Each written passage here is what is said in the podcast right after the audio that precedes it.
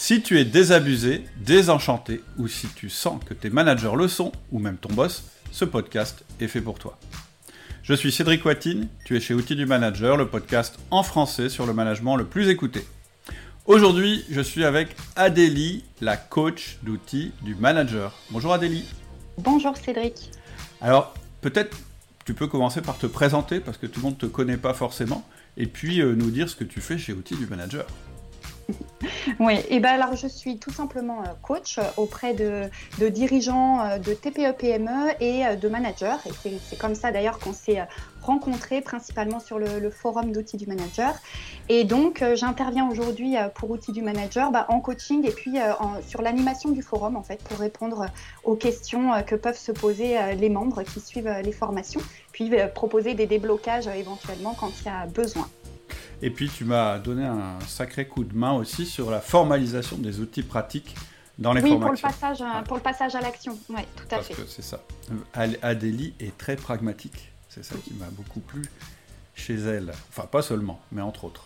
Alors en tout cas, c'est le. Je rebondis là-dessus parce que c'est super important. Justement, quand on écoute un podcast, je crois, c'est que ça va être bien de l'écouter, mais euh, ce qui est important, c'est que si on se reconnaît et si on en tire quelque chose, bah, c'est c'est d'aller euh, tout de suite tester en fait et, mettre en pratique. Donc euh, voilà pourquoi j'aime la pratique, parce que c'est la pratique qui va enclencher le changement finalement. Tout à fait. Moi je le dis avec mon langage, je dis dans l'entreprise, tout le monde se fout de ce que tu penses et ce que tu dis, mais par contre, ce qui compte, c'est ce que tu fais. C'est ce que tu fais, exactement. Donc, euh, si ça te sert à faire différemment, c'est parfait, mais sinon, ça ne sert pas à grand-chose.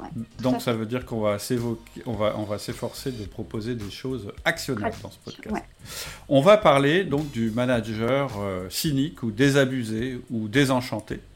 Et cette idée de podcast, en fait, elle nous est venue d'un post sur le forum. Je vais en reparler.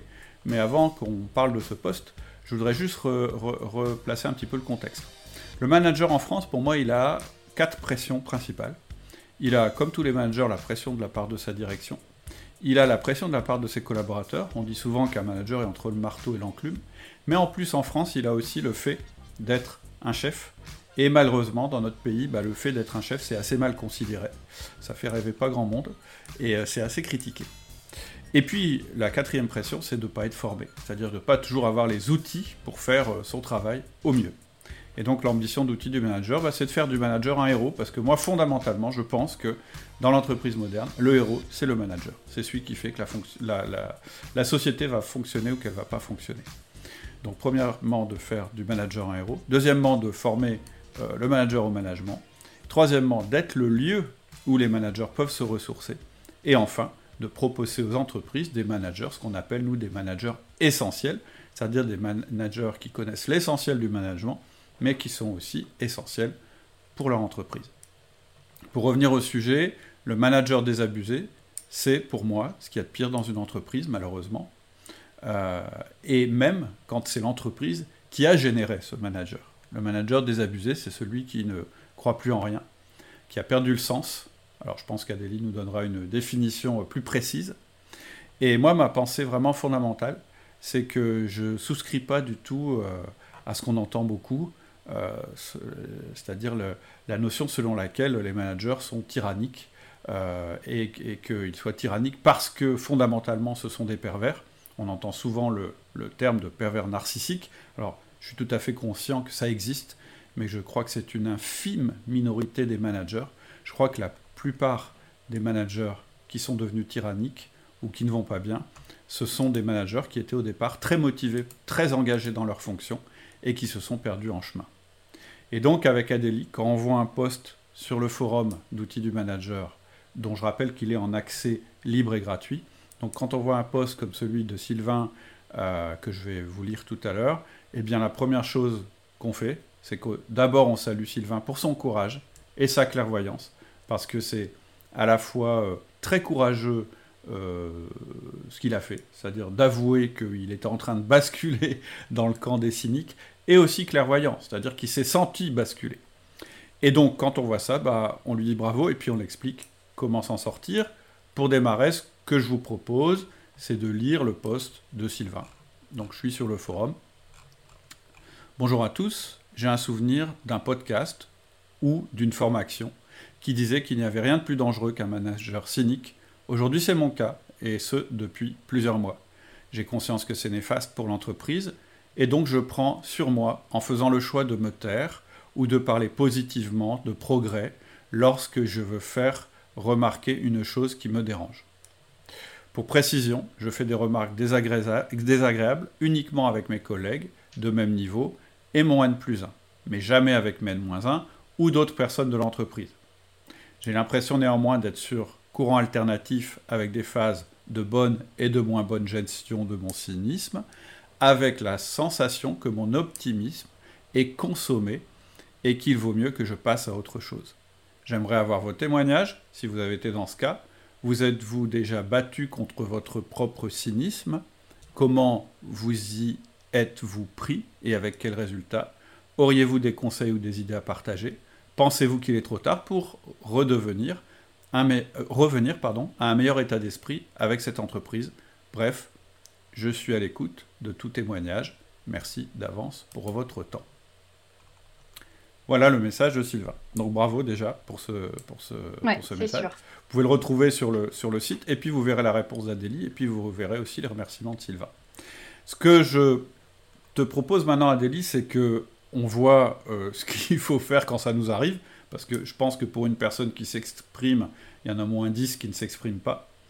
Et puis peut-être qu'on peut commencer, parce que juste avant de lancer euh, euh, cet audio, on a parlé ensemble de la définition du mot cynique, et j'ai trouvé que c'était très très intéressant.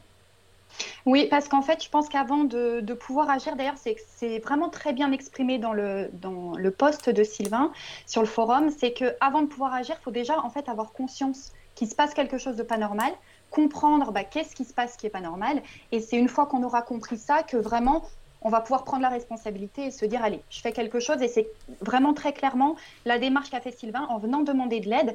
Et bah, pour moi, c'est très bon signe pour lui parce que ça veut dire que c'est pas trop loin en fait dans le, dans le processus hein, qui amène à, mhm. un cynisme, comme tu disais, qui rend euh, finalement euh, tyrannique, extrêmement injuste, à avoir des comportements euh, vraiment délétères. Donc voilà, il est temps pour lui de réagir effectivement. Après, il y a quand même un travail à faire pour, pour ça, mais c'est ce qu'on va voir aujourd'hui. Mhm. Alors effectivement, par rapport à, à la définition du cynisme, on se disait en fait au départ, et, d'ailleurs Sylvain le prouve, c'est que c'était euh, au départ plutôt un manager qui était motivé et qui a envie d'ailleurs que ça se passe bien.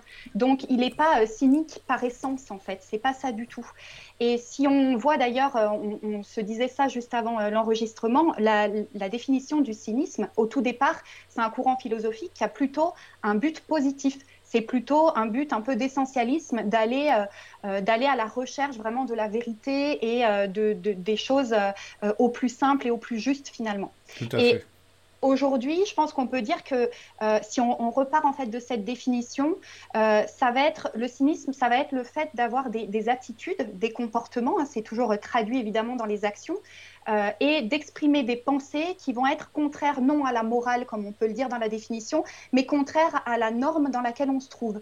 Au, par exemple, là, on est dans une entreprise, et ben, au discours officiel de l'entreprise, mais d'une façon très négative. Et c'est là, en fait, où on retombe sur le côté cynique euh, avec cette connotation euh, tyrannique, finalement. Mmh, mmh, tout à fait.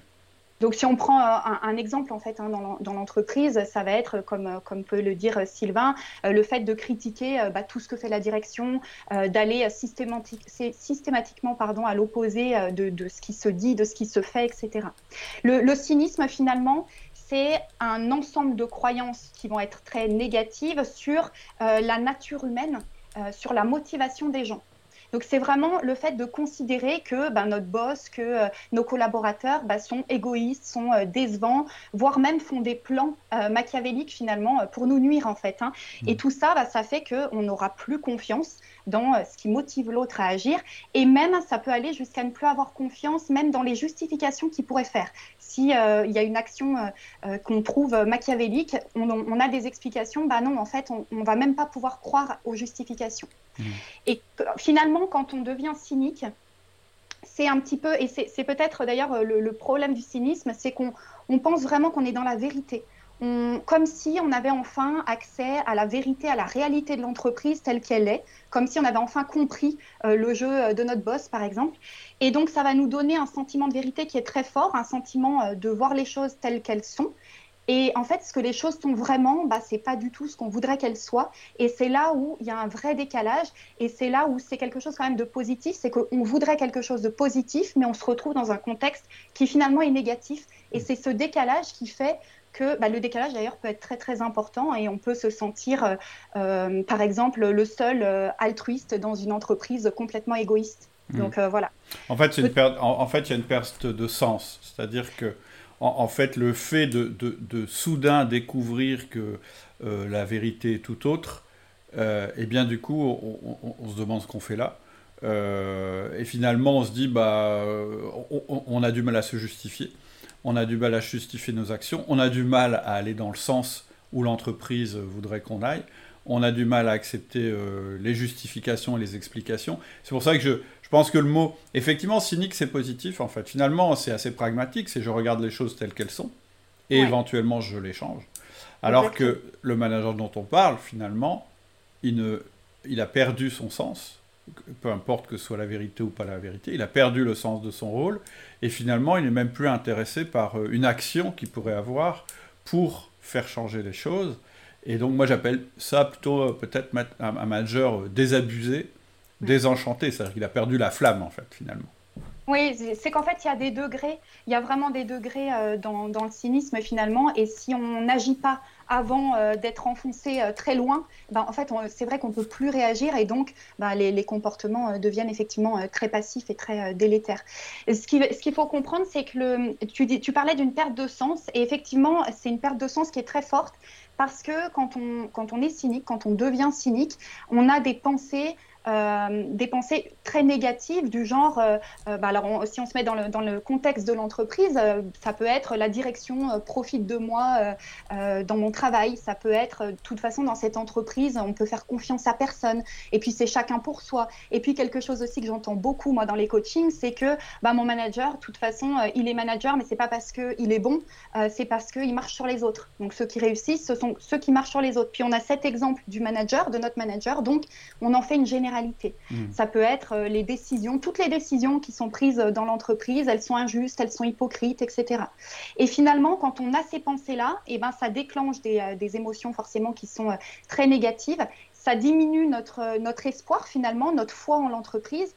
Et d'ailleurs, par extrapolation, hein, pas que en l'entreprise, hein, au bout d'un moment, comme je disais, il y a des degrés, ça peut euh, effondrer notre foi dans, dans, toutes les entreprises et puis euh, voire même dans l'humanité. Hein. Mmh. Euh, voilà, donc ça, c'est, l'impact peut être très très fort. Mmh. Les, les, émotions qui, qui, découlent des pensées, de, de, telles pensées en tout cas, comme j'ai décrites, c'est des émotions de colère, des émotions de frustration, des émotions de tristesse.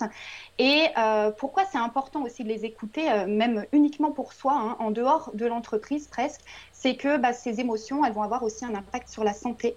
Et d'ailleurs, on le sait aujourd'hui, hein, il y a des études qui le prouvent.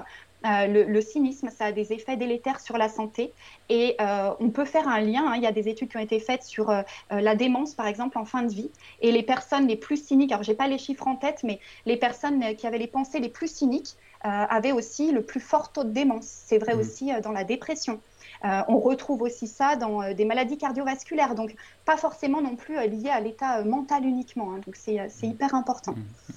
Donc on, parlait de sens. Quand on parle de sens, pour moi, c'est une question de, de, désalignement. C'est-à-dire que, voilà, en réalité, le décalage qu'on ressent quand, quand, on devient cynique, c'est un, désalignement non pas entre euh, bah, la vraie vérité qu'on pense avoir euh, trouvée euh, et la réalité, mais c'est plutôt un décalage qui est interne. On n'a pas, c'est pas qu'on a enfin accès à la vérité, mais plutôt qu'on est en décalage avec notre vérité à nous, en mmh. fait, avec l'entreprise, enfin notre idée de l'entreprise dans laquelle on a envie de travailler, dans le monde dans lequel on a envie de vivre, hein, par extrapolation, le monde dans lequel on a envie de croire. Mm. Et cette vérité, enfin, là où c'est très problématique, c'est que cette croyance-là, cette envie de vivre dans une entreprise euh, dans laquelle euh, on se sentirait bien, etc., c'est ça en fait qui nous donne l'énergie de, de, nous battre de, euh, au quotidien, de dépasser les difficultés, de, de mobiliser nos ressources, etc. Et si ce, ce, cette entreprise, en fait, elle n'existe plus, euh, si en tout cas elle nous, elle nous semble ne plus exister, bah, c'est tout notre système qui s'effondre finalement. Oui, en fait, on est, c'est là que je dis, on est perdu en fait. Finalement, on voit bien que ça démarre par un petit décalage au niveau de la manière dont on voit les choses. Hein. De toute façon, voilà, hein, euh, il y a plusieurs euh, vérités, on a chacun la sienne. Hein.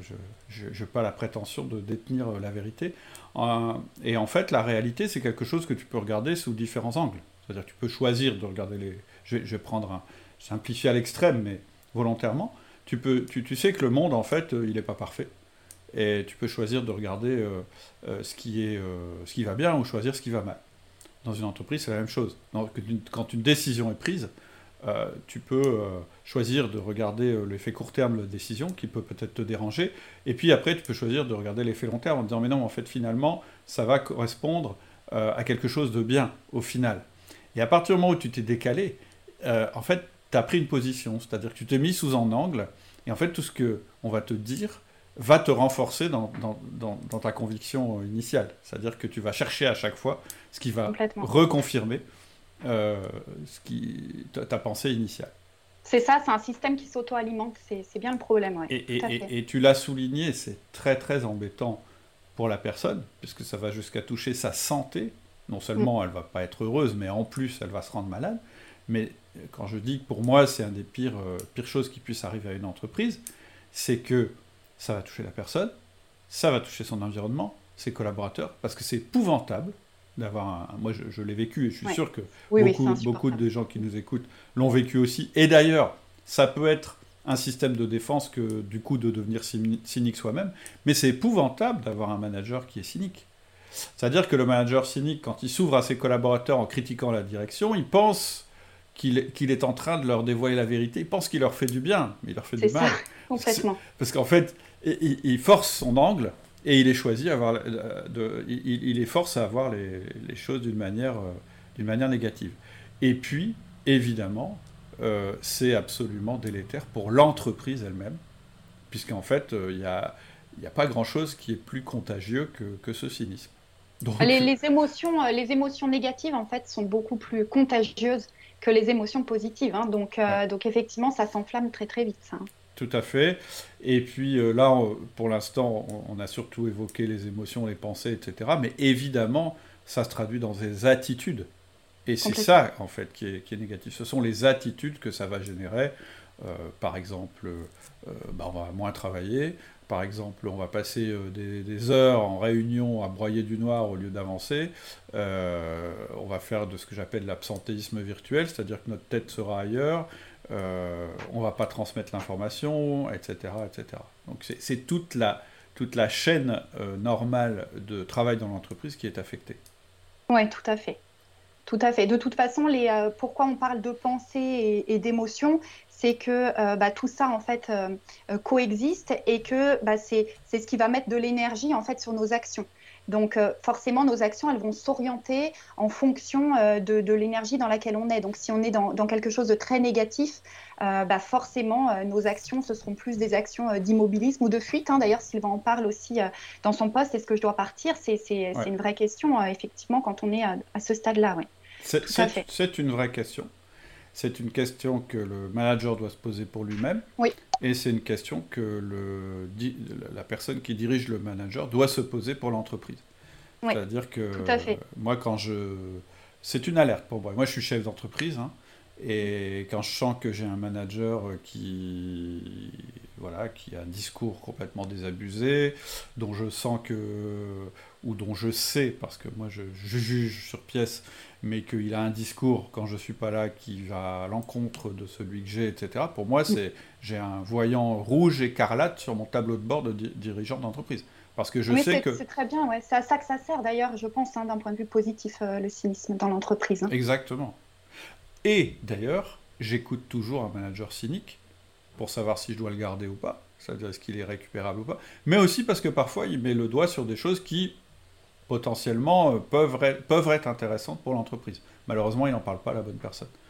oui, et puis, et puis il s'en rend même peut-être pas compte en fait parce que ça a glissé. Il voit même plus, euh, il voit même plus le côté positif. En fait, ça a glissé. Mais justement, on parlait de désalignement et euh, bah, ce désalignement, on peut le voir dans le, dans le cas des attitudes cyniques euh, comme une alarme de notre système. Alors, c'est vrai pour le cynisme, c'est vrai pour plein d'autres choses. Hein, finalement, quand on commence à avoir un, un, inconfort, hein, une douleur, finalement, bah, c'est une alarme de notre système qui nous dit attention, mm. là, ce que tu vis au quotidien, bah, c'est plus du tout aligné avec ce qui fait sens pour toi, avec tes valeurs, avec tes motivations profondes. Donc là, moi, je parlais de l'entreprise dans laquelle je crois et, euh, et j'ai envie d'évoluer. Ben, finalement, si je m'aperçois que c'est plus pas du tout là-dedans en fait que j'évolue au quotidien, bah, c'est plus raccord. Donc ça c'est une alarme, mais c'est une alarme qu'on peut euh, interpréter quand même de façon positive parce que le but bah, c'est de nous faire corriger les choses.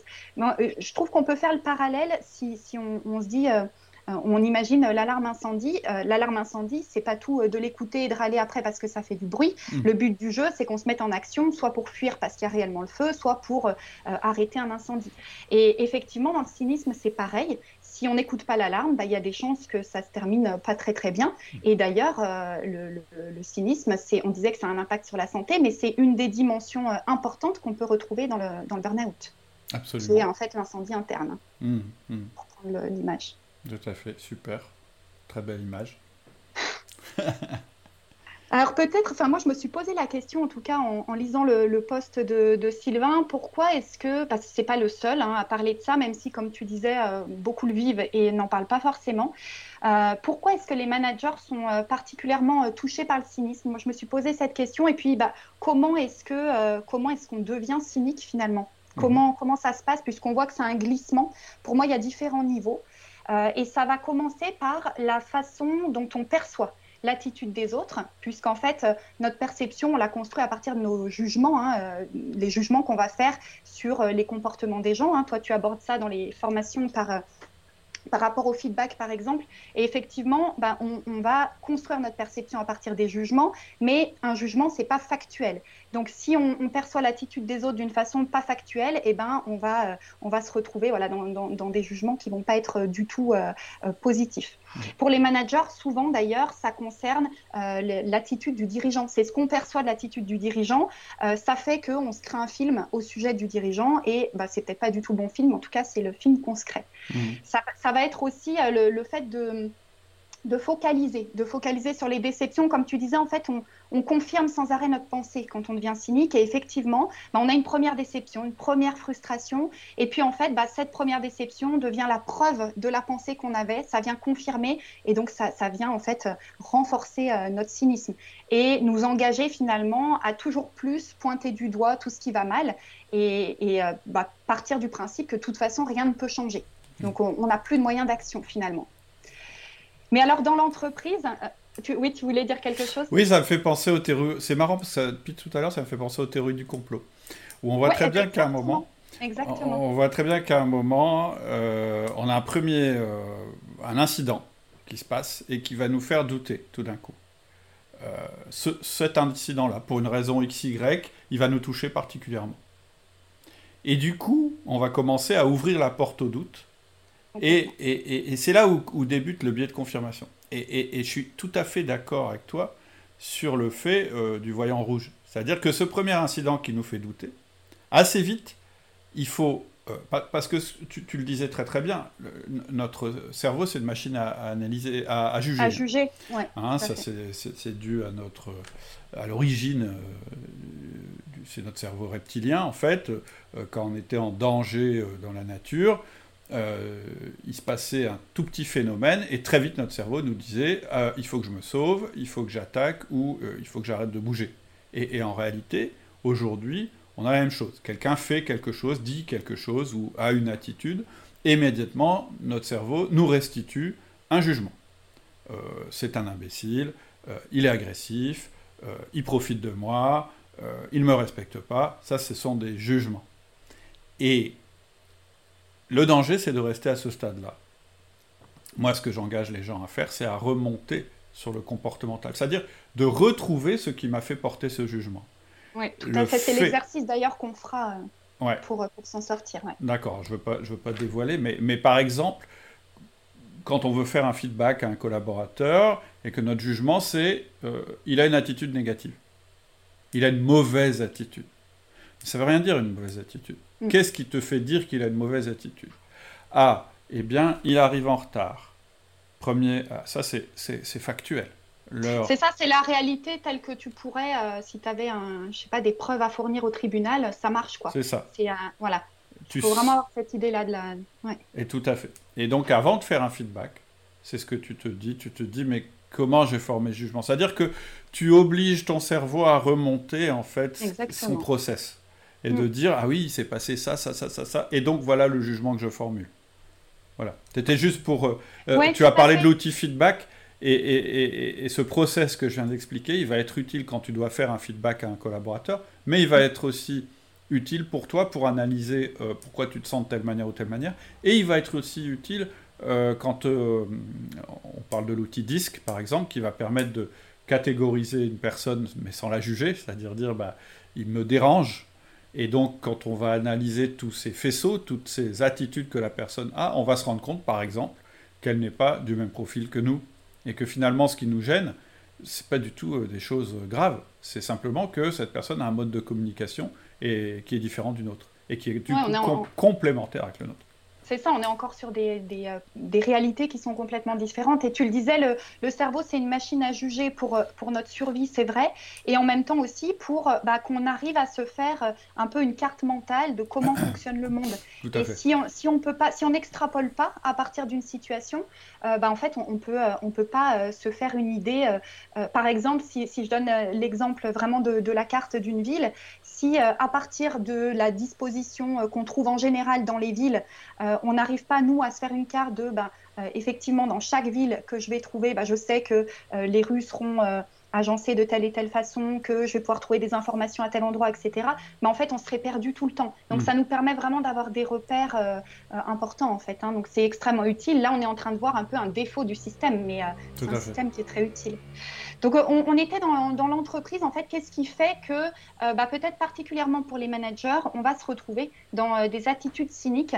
Et je trouve que c'est important non seulement pour bah, soi-même, en fait, repérer et comprendre pourquoi on devient cynique et pas s'auto-juger aussi négativement finalement parce que ça sert pas à grand chose, mais aussi pour pouvoir repérer si ça peut se passer dans notre, dans notre équipe. Alors il y, a une des caractéristiques qui revient beaucoup beaucoup, c'est le manque d'information si on manque d'informations, et eh ben justement, on va euh, favoriser l'interprétation et l'extrapolation à partir des informations qu'on va avoir à notre disposition. Donc, on, invente le reste parce qu'on a besoin, il faut qu'on sache un petit peu ce qu'il y a autour.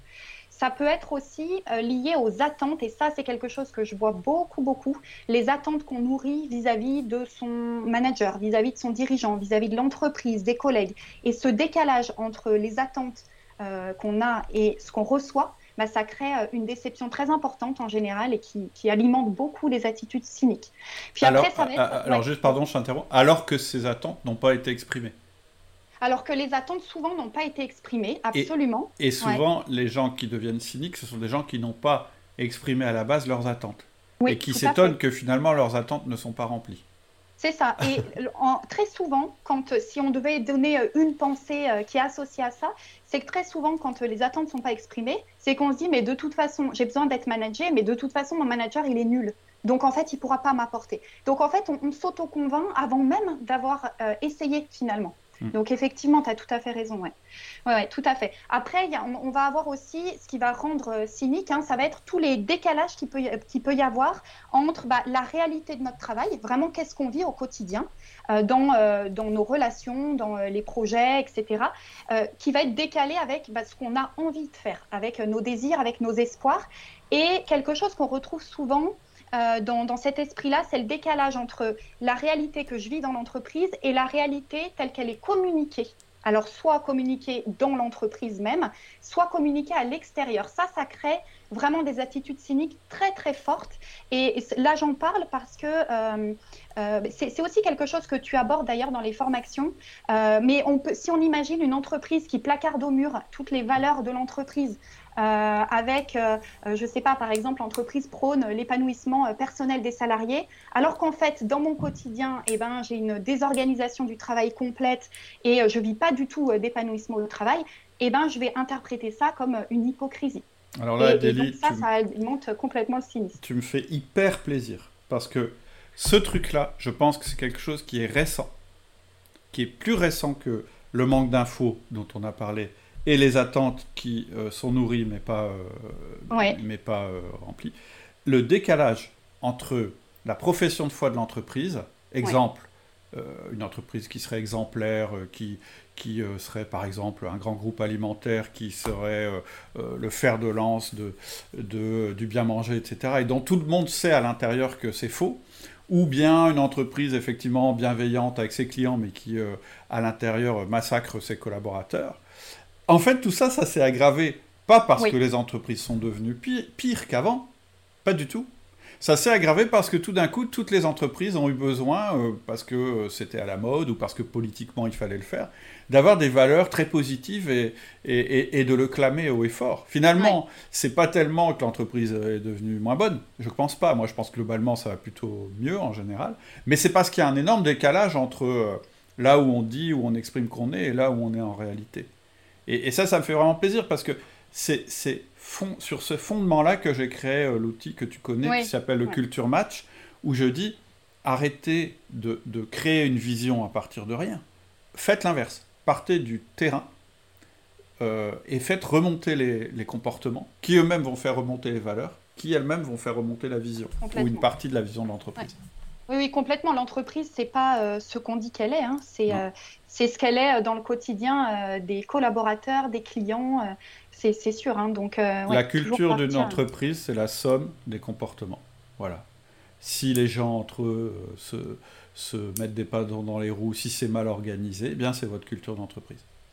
Oui, absolument et toujours revenir. Mais c'est pourquoi je parle de ça, c'est parce que là, dans la méthode que je vais proposer après, justement, on part du comportement. Et on ne peut pas dire, allez, demain, je change mes pensées et en fait, je vais voir l'entreprise euh, d'une autre façon. En fait, ça, ça ne marche pas. C'est vraiment, il va falloir partir du comportement et c'est à partir du comportement qu'on pourra faire quelque chose. Alors, du coup, je t'ai coupé. Donc, je vais juste reprendre les trois raisons que tu as données. Le manque d'infos, des attentes qui ne sont pas nourries et le décalage entre la réalité et euh, ce qu'on a annoncé, en fait. Exactement, ce qui est annoncé et ce qui est, euh, voilà, ce qui est la réalité, ce qui est vécu et ce qui est annoncé et même parfois ce à quoi on nous a demandé d'adhérer. C'est-à-dire qu'on peut nous avoir dit, euh, tu signes la charte des valeurs, hein, par exemple. Ça, c'est des choses qui se voient et qui peuvent créer un, vraiment un, décalage très important, en fait, comme un, euh, oui, une injustice très très forte, parce que non seulement on nous force à adhérer, mais en plus, c'est pas du tout ce qu'on vit. Hmm. Donc, c'est euh, voilà, c'est vraiment très contradictoire. Hmm. Et puis peut-être un élément qu'on retrouve beaucoup aussi, parce que ça concerne souvent l'argent et donc c'est important, mais le fait que, et puis le pouvoir, le système de progression dans l'entreprise, bah, on, le trouve injuste, quand, parce qu'il ne va pas être basé sur la la valeur euh, euh, réelle du travail produit tel que nous, en tout cas, on le pense, que ça ne va pas être basé sur les résultats, etc. Et que cette injustice-là, effectivement, euh, en général, elle, est très, elle, génère vraiment des, émotions ultra négatives et des comportements ultra négatifs. Quand on fait l'analyse, quand, les gens trouvent que les rémunérations sont injustes, ah, enfin, quand les gens sont mécontents sur la rémunération, et qu'on pose des questions et qu'on creuse le sujet, en général, c'est pas tant par rapport à leur niveau de rémunération que, que par rapport à leur niveau de réputation, par rapport à ce qui serait normal ou euh, par rapport à l'injustice qu'ils que, qu'ils ressentent par rapport à certains de leurs collègues. Et d'ailleurs, souvent, ils connaissent même pas le niveau de rémunération de leurs collègues. Ils ont ce sentiment d'injustice euh, qui n'est pas étayé, en fait, par des faits. Oui, tout à fait. Mais on en revient toujours, euh, toujours au fait. Hein. Moi, c'est vraiment quelque chose que, que je recommande quand il y a quelque chose qui ne va pas. Déjà, revenons-en au fait. Mmh. Factuellement, qu'est-ce qui se passe dans cette, euh, dans cette situation Déjà, ça, ça change un peu la donne. Mmh. Peut-être, euh, tu as commencé à en parler euh, tout à l'heure, mais peut-être qu'on peut, euh, donner les, conséquences en fait de ces attitudes-là. Donc le fait, ce que je disais vraiment qui est spécifique des managers, mais le fait aussi de percevoir l'attitude des autres d'une façon pas factuelle justement, hein, de, donner raison en fait à nos jugements. tout ça finalement, quelles conséquences ça va avoir dans l'entreprise? Ça peut être peut-être le, deuxième niveau d'alarme finalement. Hein. Le premier, c'est cette façon de, voir les choses et, et peut-être de parler de la réalité vit, de parler du fait que le travail a plus de sens pour nous et du, des décalages qu'on ressent. Mais quand ça va un peu plus loin, quand on s'enfonce un peu dans le cynisme, finalement, bah, on se désinvestit. C'est comme si, enfin, on est là dans l'entreprise, mais on, est parti, en fait, notre, euh, j'allais dire, notre foi, notre foi est partie finalement, on n'y croit plus. Mmh. Et, euh, et, ça nous rend, bien sûr, passifs, Euh, c'est même plus la peine en fait de faire puisque rien peut changer. Hmm. Euh, ça va nous entraîner aussi à faire euh, des négligences, bien sûr, des critiques. Hein. ça, c'est peut-être le dénigrement, la critique, c'est peut-être la, première chose et la enfin une chose très très délétère. On va critiquer que ce soit l'entreprise, la direction, les collègues et même jusqu'à son propre travail finalement. Hmm. On dévalorise son propre travail. Comme tu disais, c'est on est désabusé, voilà. Et puis si on n'a pas vu tous ces signaux-là, eh ben on arrive à, enfin, souvent, je pense, on arrive à l'impact sur la santé, la mm. détérioration de la santé, qu'elle soit physique ou euh, psychologique hein, d'ailleurs, puisque euh, le, cynisme, c'est un cercle vicieux euh, qui s'auto-alimente et bah, qui peut nous conduire au burn-out. Hein, et on, a pas mal de burn-out qui sont liés à ça. Hein. Et, peut-être un, critère pour les managers, ceux qui, ceux qui ont des équipes euh, et, qui reconnaissent certains de ces euh, critères-là chez des collaborateurs ou, chez eux. Euh, et c'est ce que, dit, ce que dit Sylvain aussi dans son message, c'est qu'au bout d'un moment, alors lui, il fait attention, il n'en parle pas à CN-1, mais par contre, il en parle quand même. Et une des particularités aussi du cynisme, c'est que ben, on, va aller entre personnes avec lesquelles on se comprend. Ça rejoint un peu la théorie du complot dont tu parlais, mais finalement, on, se dit, bah, nous, on voit la vérité de la même façon. Nous, on voit la vérité, en fait, contrairement aux autres. Et donc, mm. on va s'isoler aussi et faire un noyau. Et ça, c'est hyper dangereux parce que euh, le noyau enfle très, très rapidement. Mm. Mm. Et, d'ailleurs, quand il a beaucoup enflé, souvent la direction n'a plus d'autre solution que d'exclure. Hein. Bah, c'est ça. Après, y a plus... on est trop loin, en fait, hein, dans le processus. C'est plus trop euh, rattrapable. Tout à fait. Tout à fait. Peut-être ce qui t'intéresse, c'est de voir comment, euh, comment on sort euh, de tout ça. Je pense que c'est ce qui intéresse tout le monde. Non, c'est sûr. Par contre, oui, revenir aux origines, ça, permet quand même de se dire que c'est pas de sa faute. ou plutôt de se déculpabiliser. D'ailleurs, c'est pas le sujet. D'ailleurs, le sujet aujourd'hui, c'est pas de se dire c'est bien, c'est pas bien. Fait. C'est délétère pour tout le monde.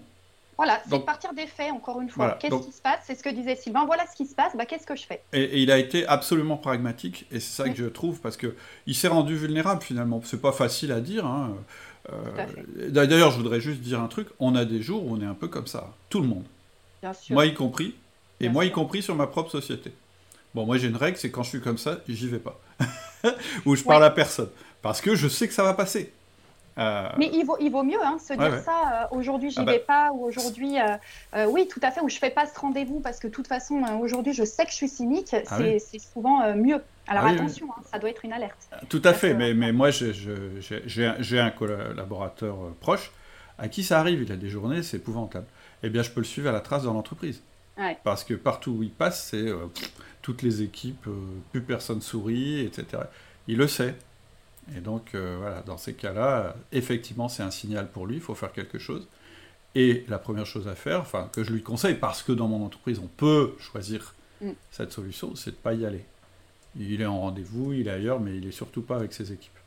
Oui, tout à fait. Il détruirait euh, ce qu'il fait au quotidien. Exactement. C'est un métier difficile. On a des hauts, on a des bas. C'est normal. Alors, qu'est-ce qu'on fait du coup à Delhi quand euh, on a la, le petit indicateur qui s'allume sur notre tableau de bord euh, où la jauge est en train de partir vers le cynisme. C'est ça. Euh, et ben, je pense que la, première chose, c'est déjà... C'est tout pour aujourd'hui. J'espère que tu as envie d'entendre la suite. La suite, eh bien, c'est la solution d'Adélie qu'on aura dans le podcast suivant. Je te souhaite une excellente semaine et si tu veux commencer à en discuter sur le forum, surtout n'hésite pas, le lien est en description de ce podcast. À bientôt. Au revoir.